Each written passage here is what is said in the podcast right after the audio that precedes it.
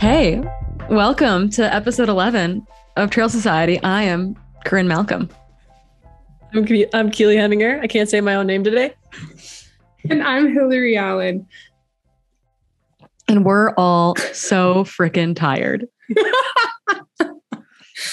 um, because it's the end of the year and life, as we've all just been talking about before we officially started recording, was that today is just today, yesterday, tomorrow. It's just been so busy getting last minute things in. I was legit just at Keely's house, driving my way north to the in laws, where there was not one dog or two dogs, there were six dogs bombing around Keely's house for the weekend. It was absolute insanity in all the best ways possible, but we're all exhausted, I think.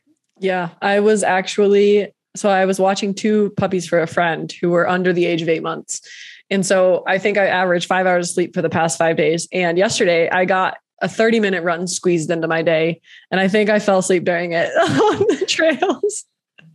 I've never closed my eyes during a run before, but I felt myself like actually closing my eyes. I've only done that while next pacing. episode should be sleep hygiene. yeah. and hallucin- yeah. hallucination while running, sleep deprived. Seriously. But so it made good. me remember that, like, hey, I've not been sleeping. So let's not push it. Let's keep it super easy.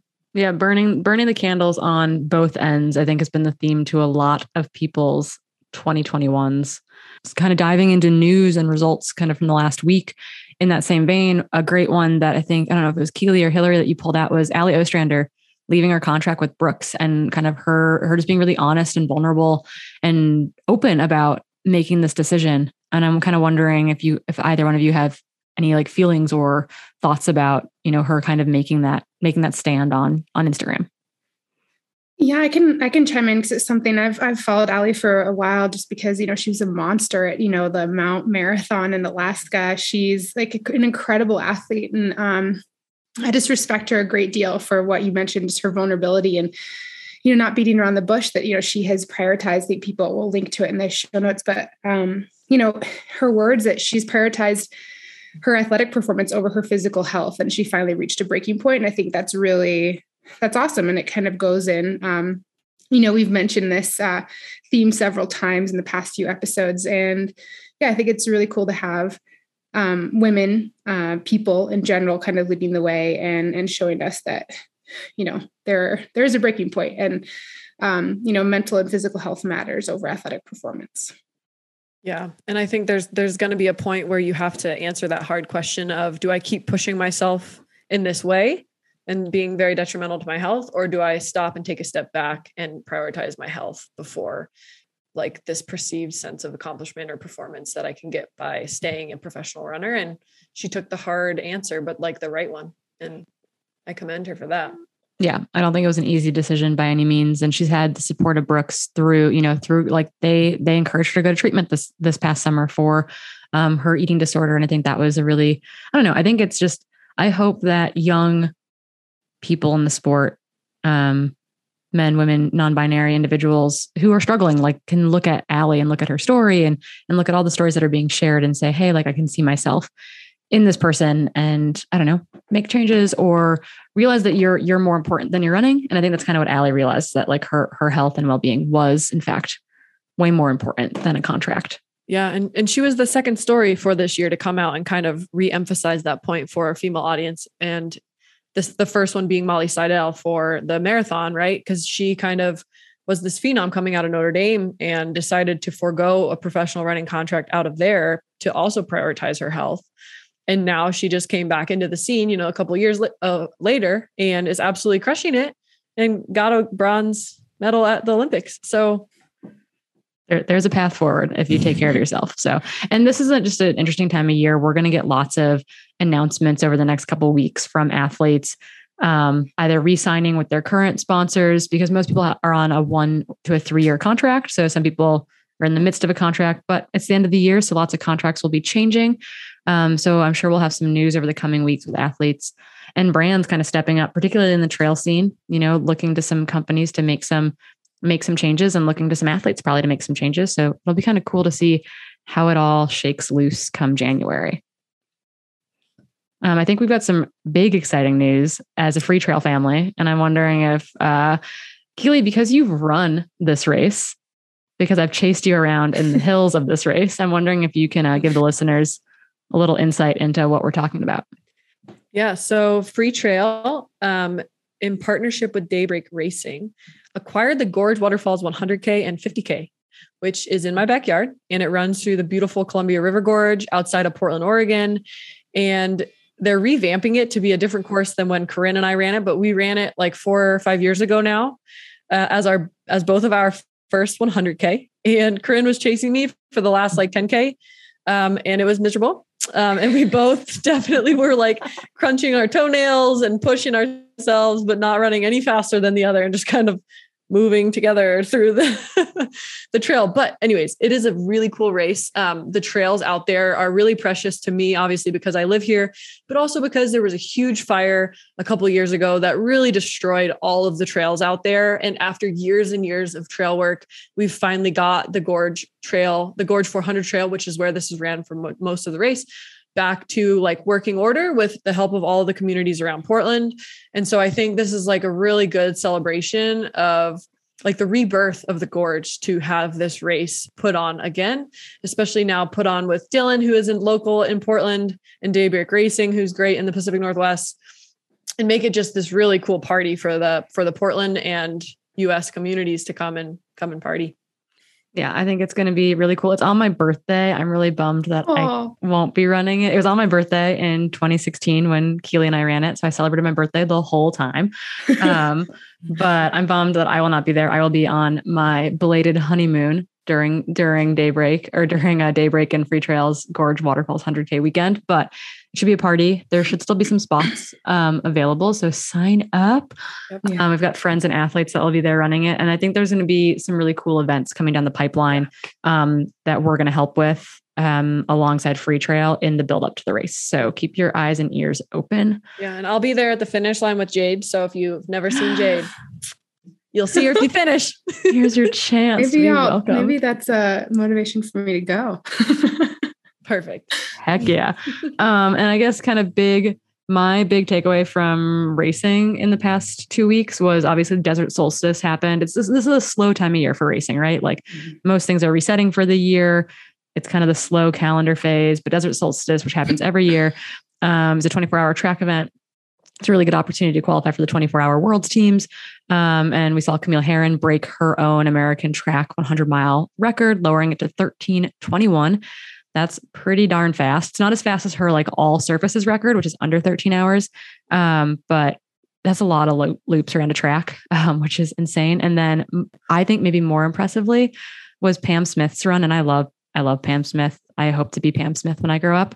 Um, set age group records um, in the 45 to 49 year old um, division for, for American records on the track and the 50 mile and 640 in the 100K in 821 and in the 100 mile at 1515, which is just like, if I can ever run that fast as a master, I will be whew, just like very, very excited.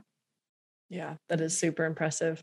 I don't know if I've broken, I think I've barely ran that um, as a 50 mile, let alone 100 miles. So that's yeah. really moving.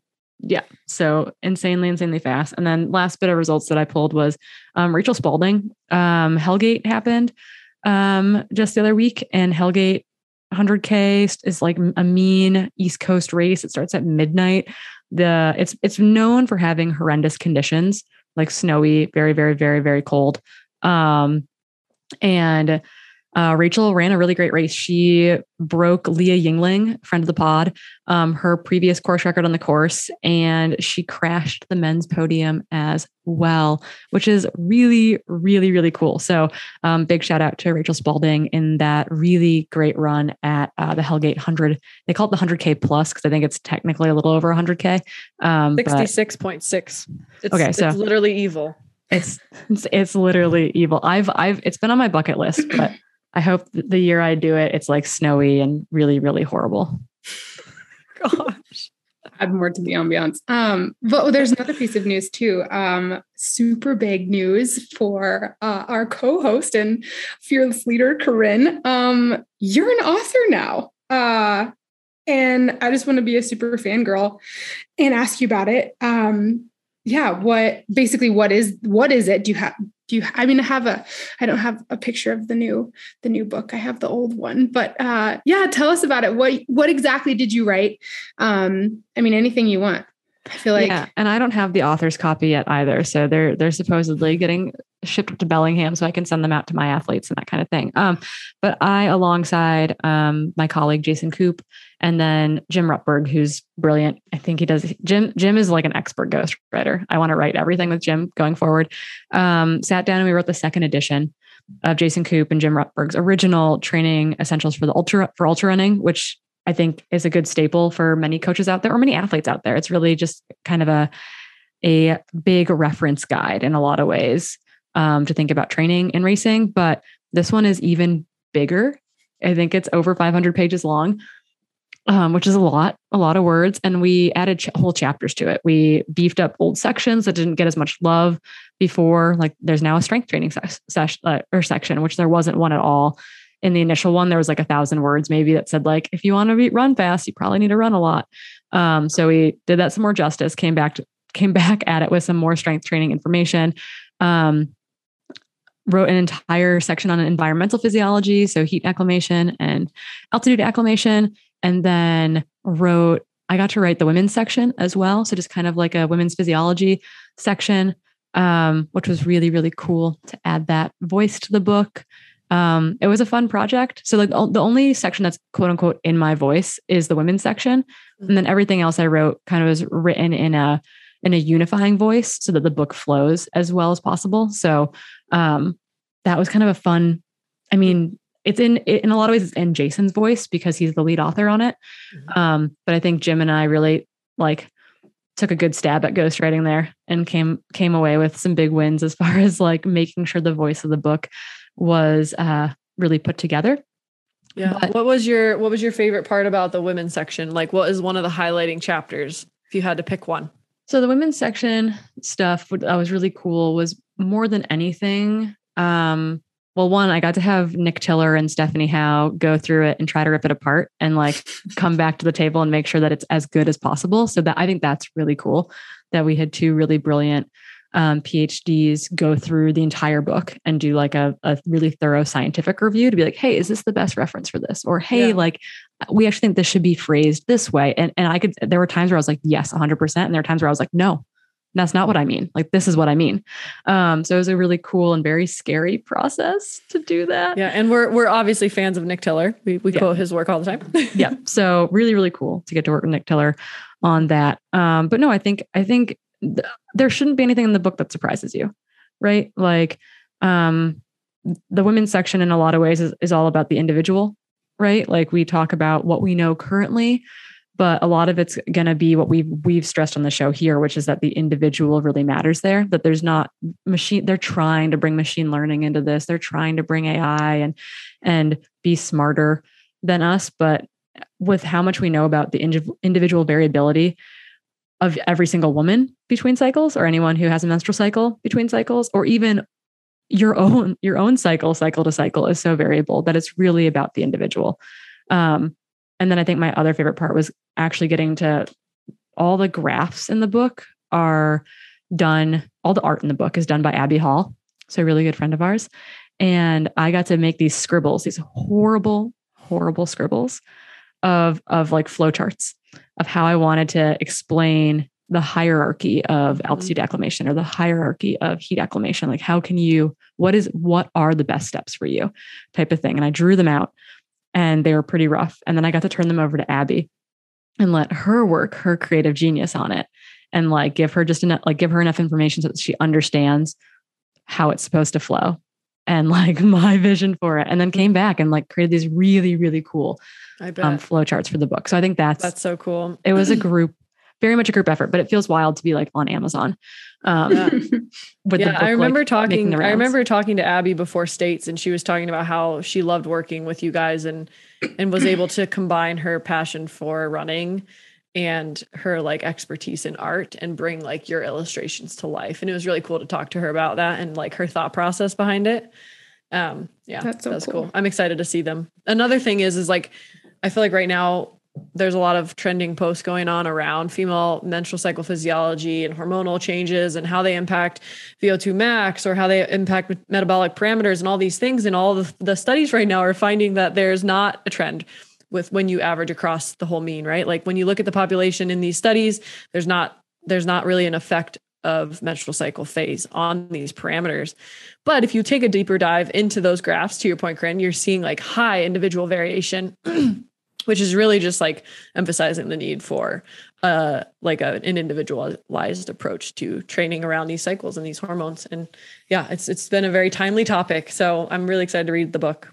Yeah, it should be good. And it's one of those things too where it's like you can it's not that you need to read it cover to cover there's going to be sections that might not speak to you at all and that's that's great and fine and there's going to be sections that you're going to want to skip ahead to there's no there's no need to read it in a specific order which i think is which i think is really cool so it was a large labor of love but it is out into the world now. And uh you know hopefully this means that i get to do some more writing projects um down the road. And i hope that we don't have to write a third edition for like a very very long time. So fingers crossed on that one. The science holds and nothing crazy happens. Um, a little bit there, but um, so enough enough about me.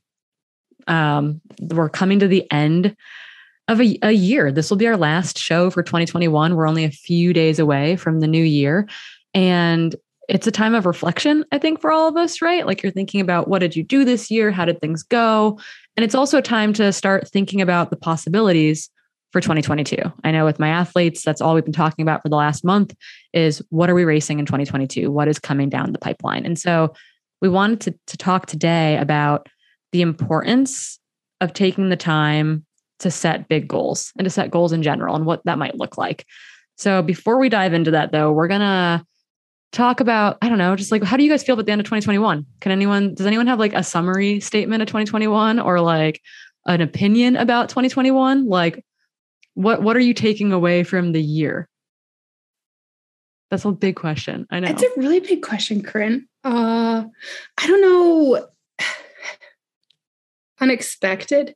I mean, yeah, like my year, it was definitely not a typical year. I feel like many people's, but from a racing perspective, from an injury perspective, it was just very unexpected. I felt like I was kind of like thrown in a washing machine and just like turned around for a good bit. And then somehow I got spit out and I was like, oh, okay, here we are. And now it's over. this year felt like endless possibilities, but no possibilities. So it's yeah. like, it's like you have so much time to reflect and think about future possibilities. And you can think of all of these things to do, and you're constantly changing your mind and thinking of new things but at the end of the day like not many of them come to fruition and i feel like that's kind of how my years felt it's just like you're spinning and spinning and spinning and spinning and like you're not going anywhere and it's just been kind of chaotic i think yeah i get that. I get that. My 2021 2021 was also just kind of like well i didn't race at all. So it was a very different year for me um, just dealing with a really long-term injury. But i think talking to athletes over the past you know month or two about like kind of yeah summarizing their years was that I think a lot of us forgot that although we're quote unquote like sort of out of a pandemic, it's it's still it wasn't normal, right? And so I think a lot of people maybe you're going back to the office, maybe your um I don't know, job stuff has changed. Maybe you left your job and you're pursuing something totally new or or you got laid off and you're still looking for a new job. Like it's been a year where it's quote unquote supposed to have been normal, but it still wasn't. And so I've got a lot of athletes who just I think we're all tired. We're just tired because it's been a year with more mental drain than I think we allowed it to have or like gave it the bandwidth to have. So I'm I'm approaching t- the end of 2021 trying to encourage athletes to I don't know look at look at the past year with like some self-compassion because it's been hard for a lot of people. So you're not yeah. you're not alone in that. I think that's the key is like giving yourself grace to realize that the year was not normal and so if you don't feel like you were your normal self or your most productive or whatever you measure your success off of like give yourself some grace and realize that that's okay yeah and then i think let's talk about you all the listening audience here as we're entering this new year and we're reflecting on the the potential shitstorm of 2021 you know you, you're getting years in review from your gadgets from your apps you know saying how far did you run?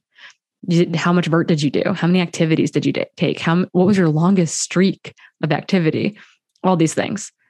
But there's also this like holistic need to kind of reflect on a year and what you're going to do next year. And so, with that in mind, we thought this would be a really great opportunity again to talk about goal setting and hopefully distilling that for you in as to why goals are important, but also providing some framework of how you can tackle a year a year goal, a goal for 2022 or a big big goal that's, you know, maybe it's 3 or 4 years out. So, Keely, I know as soon as we brought up this topic, you started diving into the literature, right? You're like, okay, what can we cite? What are our sources here? So I'm wondering if from what you've read, is there a consensus on the general importance of goals and why we should be setting them? Yeah. So there's definitely a general consensus and that that general consensus is that they do work and they are a low cost effective way to keep people accountable to whatever goals they want um, and this ranges from things like patient to doctor goals for treatments of diseases to parent child goals for disciplinary tactics to goals for like health and diet improvements and activity level improvements. Um, and it and it's really just all like ways to hold people accountable. Um, and in one specific study, they were finding that when people improved their overall life habits and made these concrete goals, they actually had like higher improved labor rates and they were increased like their their rate of increase in jobs was was up and so like these are all just ways to hold yourself accountable to goals that you set and actually actually reach them. And i think it's cool that they they cite them as low cost ways because i mean they are they're free. Low cost uh, minim, minimally invasive right? Minimally invasive. Yeah. That's but they definitely can seem big and scary i feel like especially like goals that we're talking about because a lot of the literature as you guys can expect is on short-term goals. So they're a lot more like tangible within the short term. It's like a goal maybe of every day I want to increase the amount of greens I eat. And so they have a reminder that tells them about their goal every day. And this is increasing their ability to eat the greens every day. But I mean, our goals sometimes are like three or four years out, like you were saying, Corinne. And I feel like those can seem very daunting. Yeah. So I think that's great. I think that's that's exactly what we're going to get at here. So goals are they're big and scary right? And they can be really macro and nebulous and hard to sometimes wrap your brain around, particularly if it's, yeah, an Olympic cycle or you want to run 100 in 2025 or whatever it might be, right? Like it's, you're maybe you're starting at a 5K right now. So these goals can be really, really big and we can think long term about them, these big mac- macro things. But I think what we do, right, is we can make them into micro bite sized goals, really actionable chunks like eating your greens every day and giving yourself a gold star. But first, we got to name that big goal, right? So, how do we go about naming a goal? Kind of what's step one? Um, yeah. So, I think step one, I mean, you know, it, if you're, it's kind of a, a bit like Goldilocks, right? I, I, feel like you're choosing one that's just right, something that's not too big. Um, because if you kind of come up with this, it's okay to have these audacious goals, but if it's too big, the likelihood of you being able to accomplish them, um, at least short term, can be a bit low. So we want to set us set ourselves up for success. Um, so you want to choose a big goal, but be okay to like pick a big goal, but you can kind of pick maybe little goals to get you there. Um, but I think kind of breaking it down and kind of how I actually kind of go about it is I try to look at weaknesses, things that I want to improve upon. And then I kind of start by setting a mini goal there that could lead me up to a big goal. Yeah. So I think that's like combination, right? Of kind of step one and step two. I think step one has to be naming that big goal. Right. And maybe you don't know what that goal is, and that that's okay. You you don't necessarily need to have that big goal right now. Maybe the best, the best, biggest goal you can set right now is you signed up for a 50K in March. And that's all you have to do. Okay. That that can be your big goal. Mm-hmm. Um, but I think if you're setting, if you're setting a goal like, I don't know, um, I want to be top 10 at Western States, right? Or I want to run 100 miles and I want to finish a 100 mile race because I've never done it before. That's that's that is your big goal, right? And then, as Hilly just mentioned, what are those actionable pieces that are going to get you to your big goal. So that's what I that's what I feel like, you know, I have to do with coaching. So I think naming that goal makes a huge difference, right? Tell your support system, tell your significant other, tell your um, tell your coach, right? Like I remember walking out of a national elite group training camp as a high schooler, and I said, I think I want to go to the Olympics. And like it had been stewing inside of me for a long time. And like, you know, I'm like, I don't know, probably 17 or 18. And I was like, okay, that's my goal. That's my big, long, scary goal is that I want to go to the Olympics. Well, if that's what I thought about every single day, that's like an impossible goal. But if I thought about, okay, what's the pipeline? What is from here as this like, you know, national, nationally recognized high school Nordic skier to Olympics, right? Like, and then you can make those actionable chunks as small, you know, as a, as a, you know, six months from now, or as big as a, okay, what am I doing next year, the year after that, in five years, in 10 years, et cetera. So actionable chunks are really important. And so I think what that means is that step two, that's like identifying the things you need to do in order to accomplish your big goal. So, as a coach or even as an individual, I'm wondering how do you guys do that for yourself? If you got a big season goal, how do you then go like about setting the actionable pieces of it? Yeah, and I just wanted to reiterate what what Corinne said. It's um, speaking the goal out loud. I think is so important, and for me, and probably Corinne too, obviously probably Keely, but I think saying it out loud, but then also writing it down. I feel like writing it down and having a plan. So step one, like naming it, and then step two kind of comes really right after. So I go and I start to write down things like how am I going to piece this goal together? What are these actionable changes that I can put into place? So one of my weaknesses, just because I would rather, uh, you know, if I were to choose, um, you know, go out and put in big days in the mountains, but I still need to work on speed. So like pure speed, right? That's a that's a weakness that I start with. So a goal is if I want to get faster. So I can either pick like a small goal, is you know a loop that I normally run, and in X number of weeks or months, kind of time trial it and see if I can improve. So something just as simple as that, or um, whether it's setting a goal for like a runnable 50K that I've maybe run before and I want to improve my time. So, kind of working then with my coach to set in key workouts that I can do to work on that speed. Um, so that's kind of an example that that I would start with with one of my uh, what I see as a weakness. Yeah, and I think from like a coaching perspective, like this is a conversation you can have with your athletes, right? So they they pick a they pick a race, and you can kind of help them channel out or plan out the rest of that timeline. So, what kind of races will they need to accomplish or should they run in order to prepare for that pinnacle race? What kind of runs should they do in training to prepare for that race? And like, what kind of like training block goals are there, right? So, like, maybe this first trunk of chaining is getting the strength up. You're going to focus on strength, running economy, VO2 max intervals, all these things, and you're going to give them that as their goal, right? And then maybe the next one is like, getting used to the kind of terrain you're training on and like getting used to running long days in that kind of terrain, that kind of mountainous terrain, the elevation. And like that's the goal of that training block. And and and verbalizing these to your athletes so that they they know they want to run this race in September, but but that race is so far off that like your point previously, Hillary, is you can get lost along the way. So if you can plan it out to them to have these smaller goals within there that are really, really specific to the race, um, that's kind of where I start. And so that they have like these short term goals to to focus on instead of the long term. Yeah, and those those goals can be like really like almost mini terms, right? Uh, those little blocks, like the like what is the I find with athletes and I find with myself, like I need to know the purpose of why I'm doing what I'm doing. So like, what's the purpose of the training that I'm doing right now in context to my big goal? Oh, I'm building this foundation, or oh, I'm working on this specific weakness because I have time right now to do it well in advance of the race or well in advance of what I need to do for specificity's sake to get ready for the race. So I think being able to name why you're doing what you're doing in that context gives a lot of it gives more purpose to that block so that it allows those like mini term goals those that 4 week that 6 week whatever it is that those check-ins it gives that time frame a very specific purpose. And that I think that allows you to focus on it, allows you to be really present in that time period. And then you can have, you know, even, you know, like the daily tasks type of thing from there, right? Where you're like, this is what I need to do today or this week or whatnot. You can get really, really small there to give yourself gold stars as many times a day as you need. Totally. and the gold stars.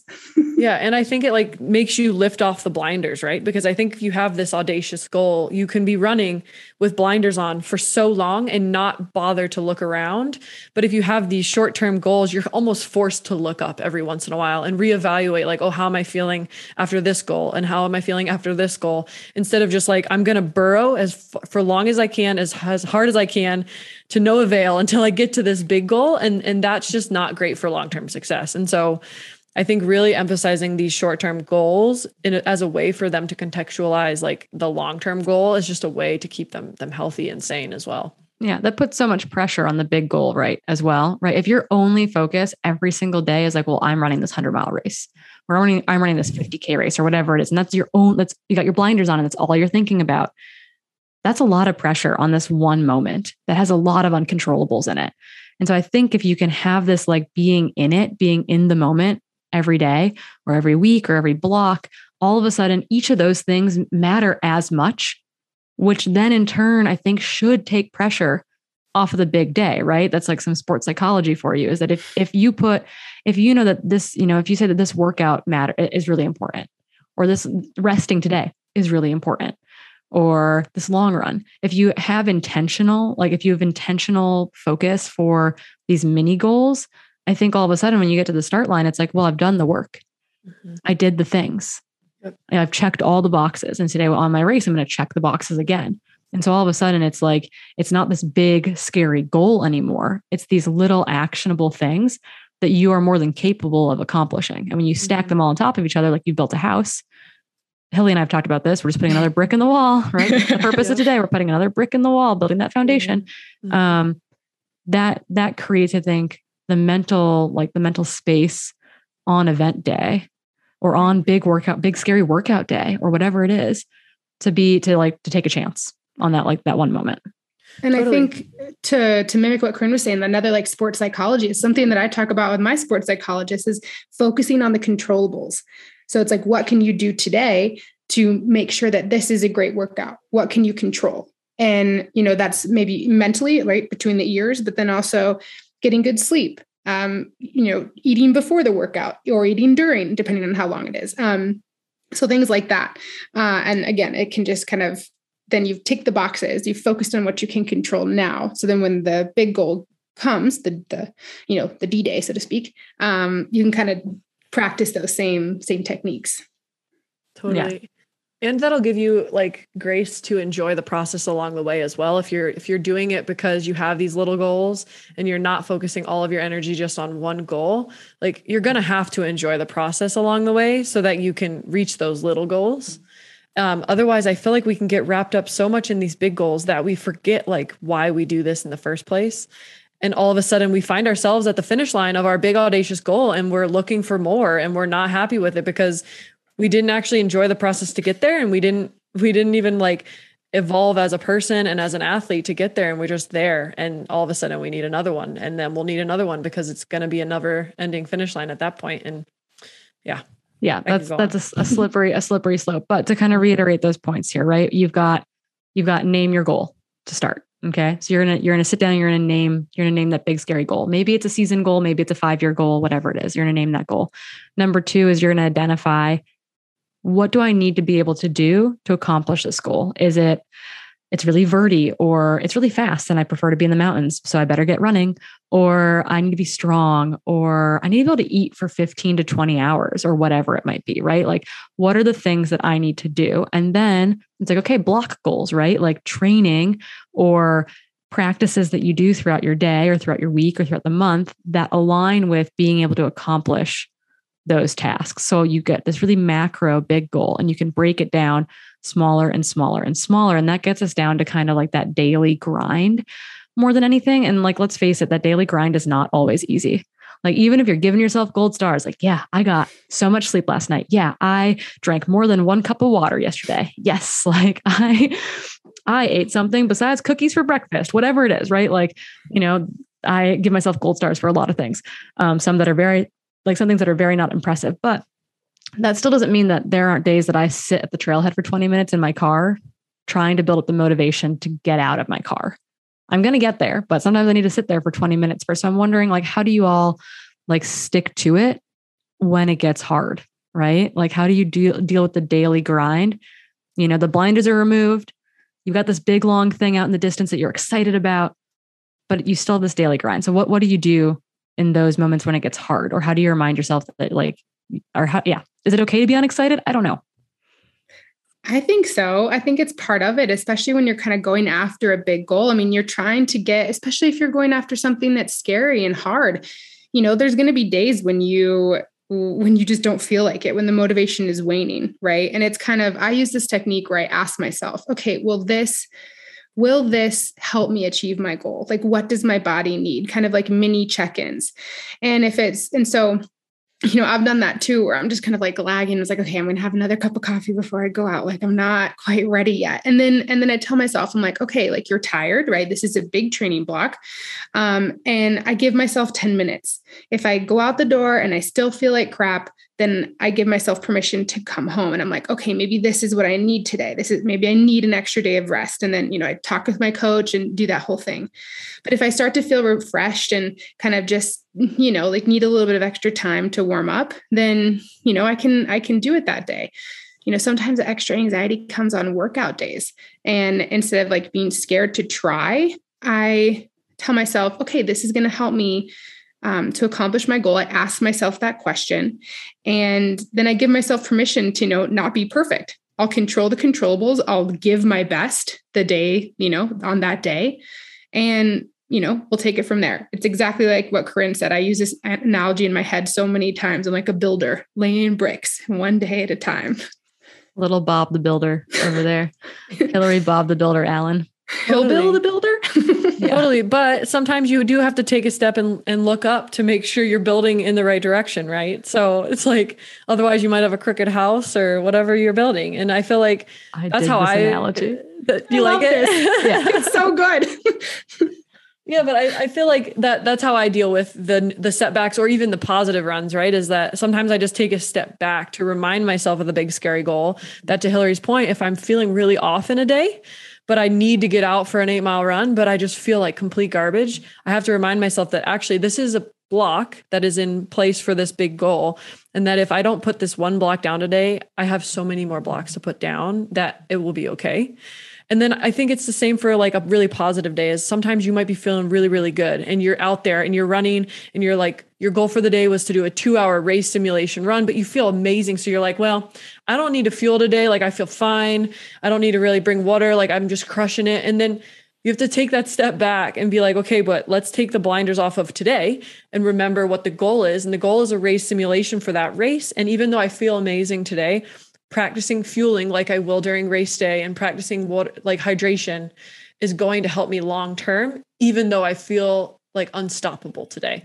And so I try to use it for both. Um, in my experience. Yeah, there's this saying of like, you know, like a winning winning the workout and I think when I think of like high school cross country runners, winning the workout is like burying yourself to beat your teammates to the back to the school or whatnot and that's not what we mean here. When I think of winning the workout in this context, I think of like success in this workout today is going for an easy run, like an easy aerobic, doesn't matter, run.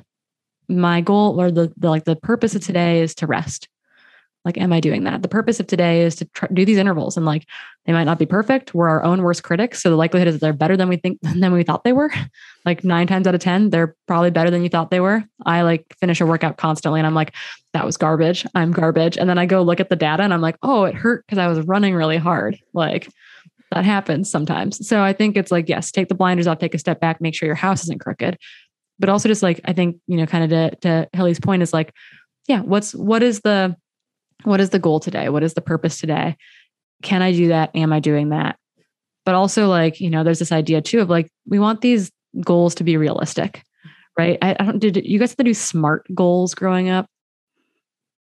I think so, but I don't like, really remember what they are. But I it only, sounds very familiar. I only remember the first two letters of the acronym. Let's see, what and are they? Specific and measurable are the first two. And it might be like actionable is the third. I don't know. Maybe. But it's like they it all stood for something. And you had to, you know, decided like, okay, my realistic. goal is specific. I bet real I don't know. Then they're all the same. Maybe they all mean realistic. Um, so it's like, is it specific? Is it measurable? Right. Because like goals can be really nebulous sometimes. And that's mm-hmm hard to determine what is success then if there's nothing measurable or specific about it. So it's like make these goals realistic, right? Like I think this was probably a Hilly suggestion, but like if you're starting a new routine, like maybe you're getting into the gym for the first time ever because it's winter and it's cold and it's dark, like very dark, and you are gonna you're like I'm gonna use this time to to get strong ahead of spring running for summer or fall racing.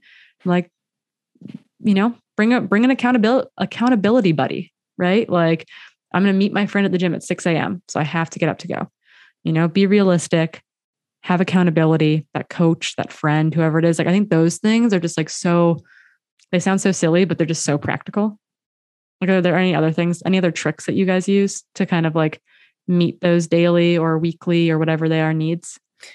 Yeah, the accountability is huge for me. I mean, uh, like I really like to run in the morning. Um, it, it's never been a like a problem for me but in certain days if i feel more tired or you know athletes who want to get used to kind of those early starts if a race starts super early in the morning or really late at night um, having that friend to meet them like an extra person to be like okay i can't bail because i need to meet my friend there. Um, but then also you know making it achievable. Like if i have this goal of going to the gym or running early in the morning, I'm not going to do that seven days a week. You know, I have to start with a realistic number. So maybe start like with one time a week or two times a week and um, kind of increase it from there. I know I kind of maybe get ahead of myself and I'm like, okay, I'm all in on this goal. And then it just becomes too much. And then I'm tired and I don't want to do it anymore. Mm-hmm. Yeah, that's the issue with New Year's resolutions, right? Like everyone's going to sign up for that gym membership, but they're there's no follow through if there's no you know there's no accountability. There's no not a realistic goal set up for you. Right. yeah and i mean i think this i would love to hear your guys opinions around this but i think this just really emphasizes the need for trusting your coach. Um, and i think that you need to be able to have this audacious goal and you need to be able to talk with your coach or whoever you you plan your training out with and build these smaller goals. But then during it you need to trust that they're building you for that goal and like trust the process. And and i think that allows you to be a little bit better at executing the goal because you trust that they have that audacious goal in mind when they're having you do these smaller goals. Um, but I, I mean that's a big thing. And i think you need to have those conversations with your coach so that you are both on the same page and that you trust that they know what your goals are um, so that they can get you there. Yeah. I, I i say this thing not infrequently in which i believe that a a perfect training plan for you that you don't have buy-in in, like that you don't completely believe in, isn't going to work. Like say it's 100% perfect for you. Like if you just did the workouts, you'd be amazing. Mm-hmm. But if you don't believe in it, eh, versus a, a plan that's like 75 to 80% perfect for you, but you're like, I am in, I believe, I like, I am so here for this. That like that's the program that's going to make you great. Like you have to have that buy-in. It's the bot like I know for me personally, like as as an athlete who works with a coach and as a coach who works with athletes, like that buy-in is so huge as far as like feeling good about the work that you're doing. So like have that conversation with whoever you're working with about about your goals, about what you want to accomplish. A- ask questions, like be skeptical. I don't know. Like I love a good question. Be like, "Hey, I think I can take less rest days." And I'll be like, "Okay, let's talk about this. Let, let, let's figure out how many rest days are going to work for you." Let's yeah. let's test some things. Let's try it. Like you know let's move some things around. But i think it's mm-hmm. having those open open conversations and naming that goal and executing on it goes a long way. Yeah. And like even it will make such small goals feel a lot more important as well. For instance if your goal is to run a 50k but every 50k you've ever done you've been awful at fueling and you've bonked during them then if you and your coach are really open about talking about this is your problem and that's going to be the goals of a lot of runs then i think you're going to be more likely to to follow that um, if you've articulated that. We're in kind of an off season of racing right? We've talked about off season but in ultra running we, there's races every every month of the year um, Ban- Bandera's in like two weeks. You know, and it's like starting again, right? Like, Bonkers. yeah, it's crazy. Um, and so, how do we, how do we as athletes, but also, you know, as as as coaches advising athletes, prevent this kind of over racing and doing too much to achieve a goal, right? Like Keely, you mentioned several times of kind of, okay, like these mini goals to look up, but how do we, how do we kind of prevent, like, okay, if we're pre- preparing for a 100 miler, well, then that means I need to do X number of 50Ks or 50 miler, like before the 100 miler. Um, how do we prevent that from, you know, getting too burdened down from these mini goals to lead up to the big goal so that we're not too tired when we reach the big goal day. Mm-hmm. I mean, I think that goes back to having that conversation with your coach, or if, if you're one of my athletes, like you know, you know what I'll say, right? Like it's like I say yes to a lot of things, but I, I'm not afraid to say no, or I'm not afraid to come back to you and say, okay, what's the big goal? You know, because I've got athletes who love racing, who love it, and it's like, okay, but what's our big goal? And it's like, obviously, I want you to do things that make you happy and races that you're excited about. Like, I'm all for practice races, but honestly, you don't need them. Like, you don't have to do them. I think they're helpful, but you don't have to do them if it's if it's cost prohibitive for you, if it's you know work and time prohibitive for you. Um, if you're not excited about the races that are available to you, you don't have to do a practice race. But more likely than not, I've got athletes who just like racing a lot, and so it's got we've got to look at the season. I don't like it when athletes go race to race, right? Like I say, okay, let's look at 2022, 2023. What what are we thinking? Right. And you can get the FOMO of feeling like you need to be at every single race. But if your goal is to finish, you know, 800s in the year, like you can do that. But if your goal is to perform or to run your best at a certain race, then you have to be more conscious of those decisions. And so I think that's what you have to come like like ask yourself if you're not working with a coach, what's my what's my real goal? What's my actual goal here? And and and, and are the things that I'm deciding to do detrimental? Or if you're working with a coach, you know, be like, you know, or or if you're a coach yourself and you're dealing with this issue with athletes, like I think just be really pragmatic about it, right? Like what's what let's look at the big picture. Like bird's eye view. That's why you pay me. like what's the big goal here and how like and is this setting you up for success there? Or are do we know that like doing this is risky in this moment and you're willing to take on that risk as an athlete to know that you might not be set up as well as you could be for this big goal race and that that's on the athlete, right? But I think that like yeah, having that person who's just going to be be honest with you and not be a yes man is really important. Totally. And they found that the frequent racing, the frequent high intensity racing of these ultra endurance events might be what actually causes a lot of the negative impacts of ultra endurance racing and not necessarily the training. And so I think that even just that gives even more evidence to not racing just to race and not putting your body under this unnecessary stress just to like race the distance before another distance. And so I'm sure you guys can all resonate to this, but I mean, when I first started the sport, I thought, okay, I'm going to run 100K. So therefore, I must run a 50K two months out or whatever it is, two and a half months out. And then therefore, I must run a 50 mile six weeks out, five weeks out. And then I must run 100K. And I think over time, you realize that training is not so linear and that we don't necessarily need to race those races to perform the best at a certain distance obviously to Corinne's point, you do want to get a training stimulus and you do want to get an aerobic stimulus and, and see how your fitness is and get these tests along the way. That doesn't mean you need to run X, Y, and Z to to run to run the other race, you know. So it's like it's not so linear. Yeah. And I think that yeah, you don't you don't have there's no one way to do ultra running, which is like the best part of our sport, right? Like there's terrible sayings like there's a hundred ways to skin a cat. We're not skinning any cats. Do not worry. But there are a hundred ways to run a hundred miles successfully or a 50K successfully. And what works for some person might not work for you. And, and we're in this weird, terribly weird sport where unlike even like the road marathon, the amount that you can do in training that's like really good for you without being too much still leaves such a huge gap between that training distance and what you're going to do on race day. And that's just the beauty and the terribleness of our sport, right? Like, yes, most road marathoners are going to run at least up to 20 miles ahead of their road ahead of their road marathon. That's only six miles. It's only 10K that they've got to like figure out like what might happen. If you're running a 50 mile race, maybe you've never run over 30 miles before or 31 miles before. Like, like the amount of time mm. and distance, like gap that we have between training and racing leaves a lot of unknowns on the table and that's that is a pain of our sport but it's also i mean i think that's why experience down the road just becomes so much more important in our in our sport in in comparison maybe to other distances.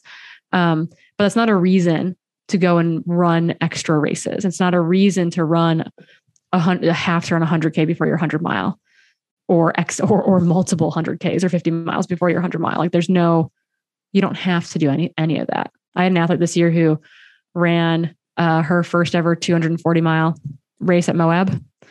And it was technically her first ever 100 mile race finish as well.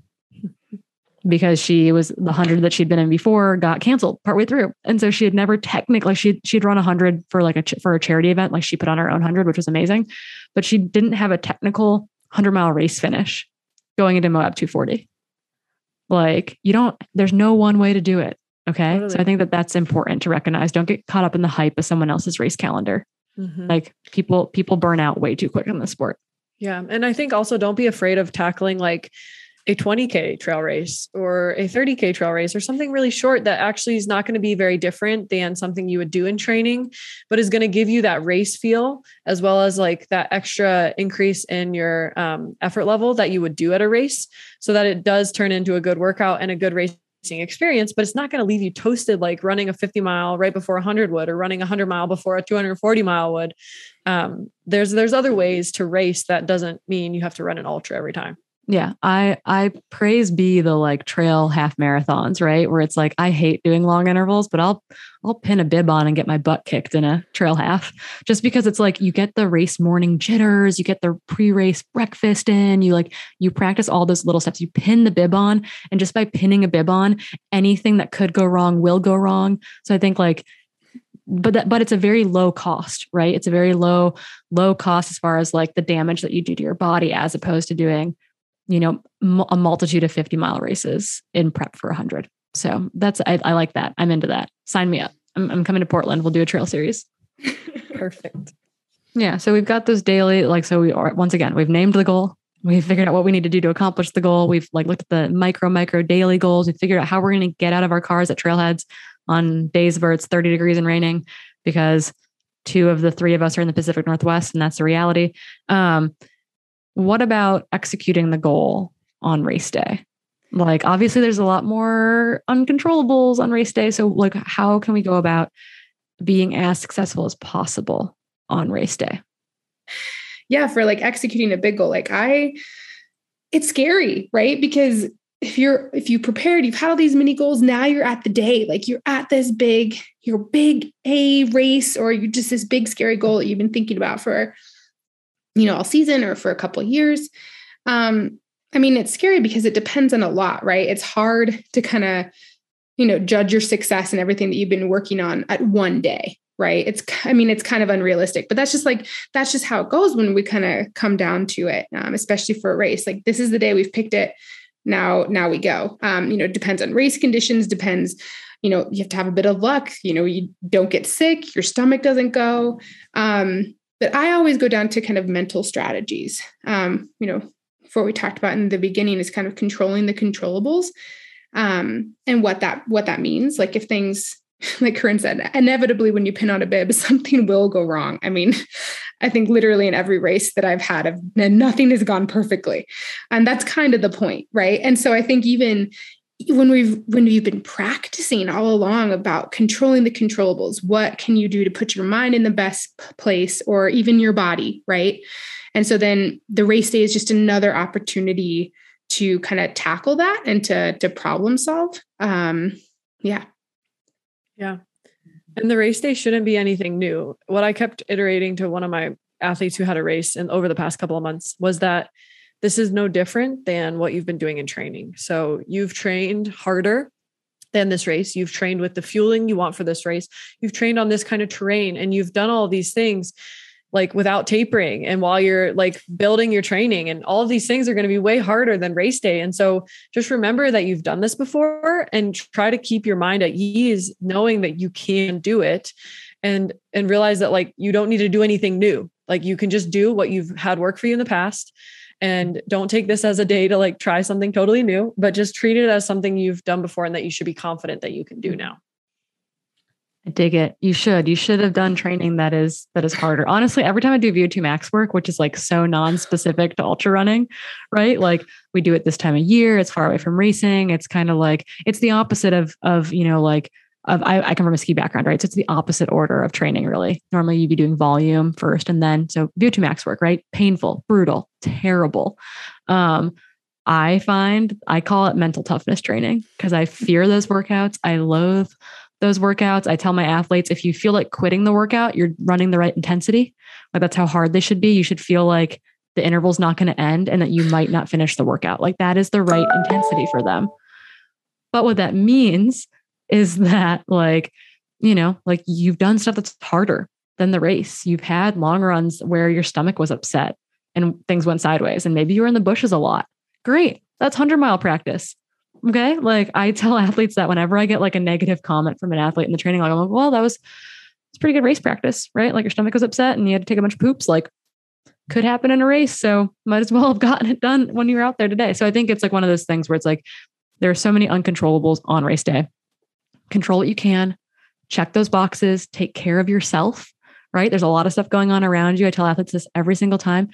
The best thing that you can do in a race is take care of yourself early so that you can have fun later right so drink your drink your fluids eat your snacks like don't run like a bat out of hell at the start unless that was part of our race plan right okay the gun goes off don't throw your race plan out the window as soon as the gun goes off okay mm-hmm. so it's like take care of yourself check the boxes just like you've been doing every single day in practice right i did my sleeping i did my eating i did my drinking i went to the bathroom whatever it is like you can give yourself those gold stars in these races as well so i think that that's something to remember take care of yourself early those are the controllables. Everything else is out of your control. You can't control the weather. My biathlon coach has always told me, you can't control the weather, but you can control what you had for dinner and what time you went to bed. And so, like, that's kind of what you have to lean into because let's face it, it's ultra running. So much can go wrong. And so, exactly. like, you can prep as well as possible, but that you still might not have your day. And that's just the nature of mm. our sport. I mean, I can't help but think of like you, Corinne, several years ago, like when you had multiple attempts of like your FKT and like what you know what so was that long like? ago so long ago it's like a year like it's like a year it's like a year in the rear view but it feels like it was five years ago i know yeah so what like, year was it was it 2020 it was 2020 it was yeah. pandemic pandemic oh, for those who year. don't know it was uh the tahoe rim trail FKT. This long run around this lake. It was like pretty cool and stuff. So yeah. Um, but uncontrollable. We had one of our worst wildfire years in the history of California. Um, I felt bad for all my friends who live up in Truckee and Tahoe City. Um, the air quality up there was horrendous for weeks on end. Um, and it, you know, it totally like just annihilated attempt after attempt um, of even getting started on the trails. So by the time that I um, actually ran the the TRT FKT, I uh, it was at the fourth attempt, I think. Yeah. Um, because at one point I had scrapped doing it as an individual, and Devin and I were going to do it unsupported together. And we drove up to Tahoe and got a hotel, and then we woke up the next morning, and the air quality was terrible. So by the time we were driving up for the what was the actual attempt, I like looked at Devin and I was like, you know, I don't even care if I get the FKT anymore. Like, I just want to start this thing and get back to Tahoe City. Like, I want to finish it. I texted Adam, my coach, that I told Devin that, like, you know, kind of took the expectations off myself in a lot of ways, but those were things I couldn't control. Like, it was a longer taper than I wanted. Like, it was super frustrating. My motivation was like not not high, but like I started. I gave myself like the grace to start. And I had enough friends who agreed to come run with me in the darkness and it was fine and i and like we ended, ended up being a totally successful attempt like everything went too well despite some mishaps out there it was never quote unquote hard um, which is a beautiful thing that rarely happens to any of us and uh, you have to hold on to those races or efforts when they when they when they when they go that like quote unquote easily um, totally. Because when yeah. they go sour, you just have to remember like how far you've come as an athlete along the way and the progress you've made and all the joy you've had in the training along the way. And that like nothing that actually happens on race day is going to take any of that away from you. Yeah. It doesn't, it doesn't make you less of a person or less of a partner or a runner or a, a human. Um, like in great juxtaposition to my TRT was my 2019 UTMB attempt where I had a stomach bug and I puked for 60 miles and ultimately dropped out at mile 80 at Champex Lac. I did the UTMB 80 miler where you just you run to Champex Lac and then drop out. And like that was devastating to like know I was going in fit, know I was going in strong, and then like have this thing that was kind of in my control and kind of out of my control. Um, like I probably should have done less on race week type of thing. But um, yeah, like I it shortened my season. Like it was devastating. And at the same time, it's like, okay, like I know what I'm capable of. Like that wasn't my day. It happens. Like on to the next one. Fortunately, on to the next one. Mm-hmm.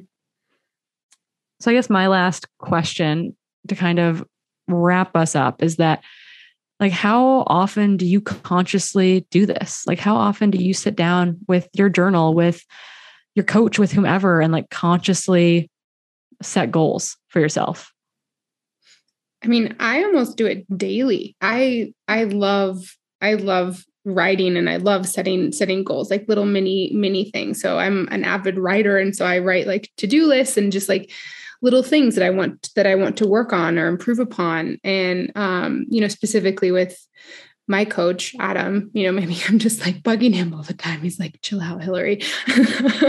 um, so then thankfully I have another um, guy that I talked to, Matt, my uh, PT in the gym. So that's like one of my, one of my goals. Yes, I make goals in the off season. I actually think that's really important. So um, like simple goals of like getting strong. So in, in our, um, in our gym, we do, I think many gyms do this, but deadlift December. So I'm working on like how like increasing my weight, how much I can, you know, increase my deadlift weight, trap bar deadlift, or just like a regular Romanian deadlift, single single leg deadlift. Like it's really fun. And so kind of doing that from week to week and seeing these little things. They have like little gold plates that you can like put on to like achieve a new they're like one pound or five pounds. So sometimes I just stick the one pound on there to like make myself feel good. But oh, they're they're quarter pound plates. We could get yes. really nitpicky and add tiny little bits yeah, of weight to it. Exactly. So that's my gold star. But um, yeah, just things like that. I mean, I I do it, you know, weekly, um, sometimes daily, uh, and I think it's just a really, for me, it's really important. Um, You're you checking know. your foundation. You're making sure it's not going zigzaggy. I love it. Mm-hmm. No gonna, leaning tower of Pisa. I'm going to use that from now on with all my athletes. Is your how's your foundation? no, it's so good. I think in the off season, especially, you really do need to remember those big audacious goals so that you don't overdo it in the off season. Um, and my off season this year is like kind of fueled by mantras or mantras, I guess. Um, and my current one is to get out of my mind and start thinking that my my left leg has been the one that's flared up because the ankle I broke when I sprained my ankle a couple years ago. And he basically told me by the end of my off season, I want to you to think about your left leg as your strongest leg, just as strong as your right leg. So it's that. like a good, it's a good way to like try to switch the mind as well as like obviously work towards a goal because you want to be able to feel that way as well. So yeah, it's like what can you do to make your ankle stronger? You're doing the, you're doing your exercises, right? You stand, mm-hmm. you're doing all your things and the belief too. I think that's huge. Mm. the belief is huge. Yeah, yeah. My, and my brain typically gets in the way. Huh weird. Mine too. Um but i also think like another personal one for like off season right? I think we're just talking about that because we're, we're still kind of here in it. Um for me i i also set like i set goals to to weekly mileage that i don't want to surpass so to make myself, okay, like this is this is what I'm going to do. Like my goal is to run less and I yep. will set like a purposeful goal and a number that I'm like, nope, like you're Haley needs this. Haley needs this so I do the exact same thing badly. Right. Yep. I do. I do. Mm-hmm. Um it's hard if you have friends are, ask you to run and you have to be like freaks. No. I, I don't I do not have this problem. but also I don't, I don't know why. Corinne, you're awesome too because like when I love how you say like about Strava, like and this is something I was doing too on a recovery run. Like I try to make it so you don't get any achievements. Like make it your slowest run if it's a recovery run. I freaking love that. And I'm just like, yes, that was my goal. There's no little stars. Like, Get the trending down a little. yeah. It's like, this is the slowest you've ever run this route. Like, yes. Heck yeah, I did it. Um, but yeah, stuff like that, or like making sure I take, you know, like rest days, like, you know, like, oh, like this, yeah, this is my goal, this number of this many rest days. And um, yeah, that stuff's really important for me because again, these are like the mini goals that kind of lead to more um long-term, you know, long-term success. I dig it. So we're, I think that those check-ins are really important, right? Those daily to-do lists, those daily little, I've got, I bought myself a new planner and my planner. I've got little daily, daily things that I'm checking off. I'm drinking my water because I am like a camel. I just don't hydrate ever. My kidneys too, are probably Corinne. really upset. So, but I'm trying to, I'm trying to make little tiny actionable changes that like add up over time. Look at you drinking whatever mud. I'm not sure what that is. Um, for those of you who are listening, Allie just held up a water bottle that looks like it's full of dirt. So we're just going to leave that there. Yeah, what is that? Why is it brown? It has like good things in it. It helps me drink my water because it like doesn't taste just like water. So I've like added in some like little like nutrition supplements. So it looks really gross, but it helps me drink my water. Because Corinne, I am the same way. Like I'll go all day without without drinking something. So I bought a water bottle and I put things in it so I'll drink it. Do you not own a soda stream? What are you doing? Just Dang it, that's a really good idea. I don't know why I didn't do water. that. no. Okay, this is the most relatable part of this entire podcast. I'm so glad that you all probably at home also if you have tips or tricks in how we can drink more water, please slide into our DMs. Let us know how we can consume more fluid during the day because we're a bunch of shriveled, dried up, dehydrated humans otherwise. And I think what we're going to do to kind of round things out um, now that you guys hopefully are excited to sit down with a piece of paper and and write down your goals for 2022 or 2025 or whatever it might be like i'm i'm i'm excited to hear about your goals. Maybe if you if you want to name your goal to someone and you're too scared to tell your friend or you're too scared to tell your significant other or your coach yet shoot us a dm tell us what your big scary goal is. Like we'll we'll listen to them we'll think they're super cool. Maybe they'll inspire us to do something that's challenging and outside the box. So um, continue to do that. But I think to round things out before we let you go today is a little society slam. And I think Hilly is really, really excited to bring back the owl conversation. So we're going to let her take the floor first. Okay, this is just really funny because I just got I got a DM from someone, uh, a follow up because we were confused. We thought it was the ponytail for the owls, but apparently people you know who don't have ponytails, guys are getting attacked by owls. Apparently, this is a very this is a problem. So someone told me that they DM me and said a way to deter predators, not just owls, but predators like pumas and other things, is that you need to sew eyes Yep. On your yep. cap, yep. like on the back of your cap, because then they won't attack you because they think that they're watch- watching you. So definitely in the back. Mm-hmm. So yeah, let's try it. yeah, this has been my idea for a while is to put a little face on the back of a like a yeah. band or a buff or a hat or something because yeah, that's how tribes I think in Africa deter the cats. Right, like the, they'll they'll paint it right, like mm-hmm. eyes and things on it, and so I want to get like the googly eyes that like move when you run. That'd be cool.